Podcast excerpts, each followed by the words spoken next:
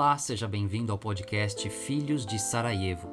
Eu sou Bruno Marfinati e te convido a acompanhar uma série de episódios sobre as crianças da Bósnia e Herzegovina, país do leste europeu que foi brutalmente sitiado e atacado durante uma guerra étnica nos anos 90, um dos maiores massacres do século XX.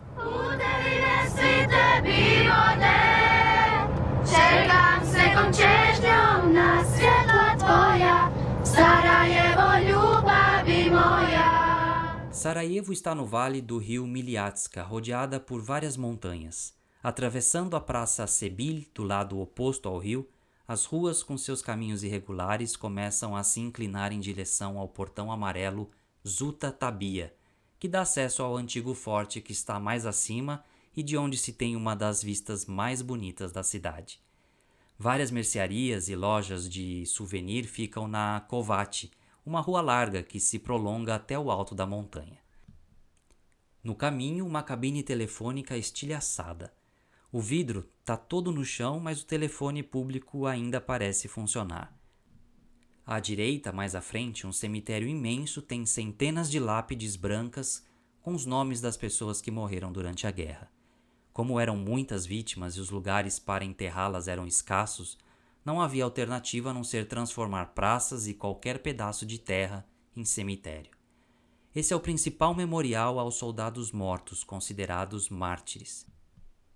O primeiro presidente muçulmano da Bósnia-Herzegovina, Alija Izetbegovic, também está enterrado aqui. Seus fantasmas parecem rondar a cidade inteira, emprestando uma tristeza infinita ao lugar. Vamos falar agora um pouco sobre a história no século XII, o Império Otomano invadiu os Balcãs, que se transformou posteriormente em uma província turca. A maior parte da população se converteu ao islamismo devido à forte influência dos invasores. Depois que a Rússia tentou obter acesso ao mar Mediterrâneo e capturar a Península Balcânica controlada pelos turcos na Guerra Russo-Turca de 1877 a 1878, a Bósnia-Herzegovina passou para o domínio do Império Austro-Húngaro, sendo acoplada mais tarde ao seu território em 1908. O arquiduque austríaco Francisco Fernando foi assassinado em Sarajevo por um nacionalista sérvio em 1914, e esse acontecimento foi o estopim da Primeira Guerra Mundial.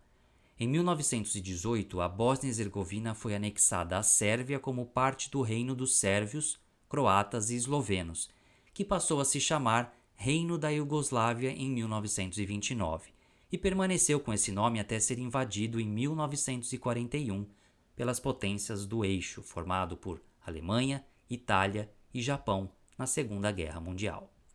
O líder comunista Josip Broz Tito foi combatente da resistência aos nazistas e sua liderança foi incontestável conseguiu unir todos os grupos étnicos que habitavam o território.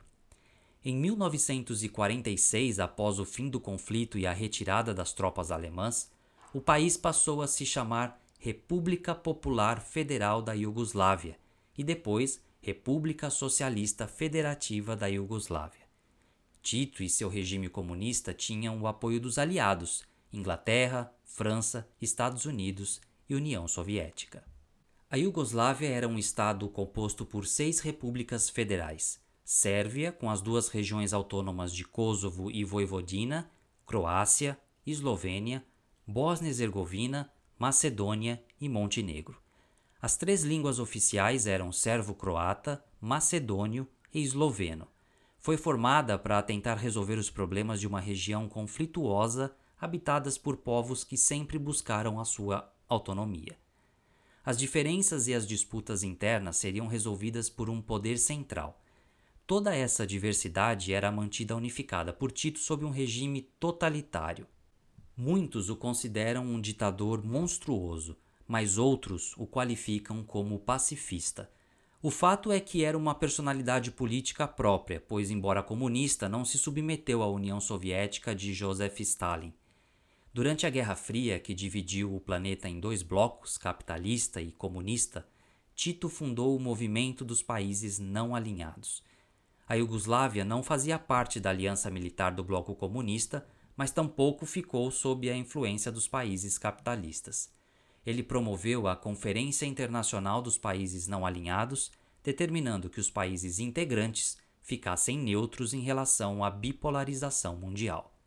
Com sua morte em 1980, o cargo de presidente da Iugoslávia passou a ser rotativo entre as seis repúblicas. Foi assim que surgiu mais intensamente na cena política Slobodan Milosevic, que desde a morte de Tito passou a se destacar nas atividades do Partido Comunista da Sérvia. Em 1989, surpreendentemente, foi eleito presidente da Sérvia, coincidindo com uma radicalização do nacionalismo sérvio que ele defendia sobre as demais etnias minoritárias e a queda do Muro de Berlim, que desencadeia o colapso dos países comunistas no leste da Europa. Começaram os conflitos étnicos e os estados se separaram. A Croácia, a Eslovênia e a Macedônia declararam a independência no fim do século XX, iniciando um processo que culminou praticamente com o fim da Iugoslávia. Na Bósnia e Herzegovina, os sérvios residentes em seu território, chamados de servo-bósnios, mostraram resistência à separação, pois sonhavam com a Grande Sérvia. Em fevereiro de 1992, o presidente bosníaco Alija Izetbegovic convocou um referendo nacional sobre a independência, apesar da pressão exercida pelos membros sérvios do governo. O referendo foi boicotado pelos sérvios, que o consideraram uma medida inconstitucional. No entanto, a maioria da população se mostrou a favor da independência do seu território da Iugoslávia, ratificada pelo parlamento bósnio em 29 de fevereiro. O presidente fez a declaração oficial em 3 de março daquele mesmo ano, mas somente em 7 de abril os Estados Unidos e a União Europeia reconheceram a Bósnia e Herzegovina como um novo país. As relações diplomáticas com o Brasil só foram estabelecidas em dezembro de 1995. Semanas após o anúncio de independência, o país se envolveu no grande massacre do fim do século XX. Os sérvios, os croatas e os bosníacos passaram a disputar o território. Os muçulmanos viraram alvo de violência e extermínio do exército iugoslavo sob domínio das forças sérvias, lideradas por Radovan Karadzic, contra as enfraquecidas forças armadas do governo recém-declarado. Os bombardeios foram tão fortes que os bosníacos pediram a intervenção da ONU, que se comprometeu a criar zonas de segurança em seis cidades sitiadas e a usar as forças aéreas da OTAN para proteger Bihać, Sarajevo, Gorazde, Zepa, Srebrenica e Tuzla. O Conselho de Segurança da ONU criou a UNPROFOR, a primeira força de proteção enviada à região para manter a paz na Bósnia e Herzegovina. Um estudo do Centro de Pesquisa e Documentação de Sarajevo revela que 14.600 pessoas morreram em Sarajevo, sendo 5.600 civis e pouco mais de 9 mil soldados. De todos os mortos, 14 mil tinham residência fixa na capital. Destes, 13.200 foram identificados, mas pouco mais de 700 desapareceram. Os civis mortos em Sarajevo são 5.600, enquanto que os soldados somam 8.400. A guerra tirou a vida de 11.800 homens e de 2.100 mulheres na cidade sitiada, sendo 9.500 bosníacos, 3.600 servo-bósnios, 750 bósnio-croatas e 160 de outras etnias. Quando a guerra terminou em 1995 por meio de um acordo, o presidente bosníaco se tornou representante muçulmano no governo tripartite do país, também administrado por sérvios e croatas. Ele deixou o governo em 2000, aos 74 anos, alegando problemas de saúde. Morreu três anos mais tarde de complicações cardíacas, em outubro de 2003. A prefeitura da cidade turca de Istambul construiu seu túmulo no cemitério Kovac, em Sarajevo, uma homenagem ao primeiro presidente muçulmano da Bósnia e Herzegovina.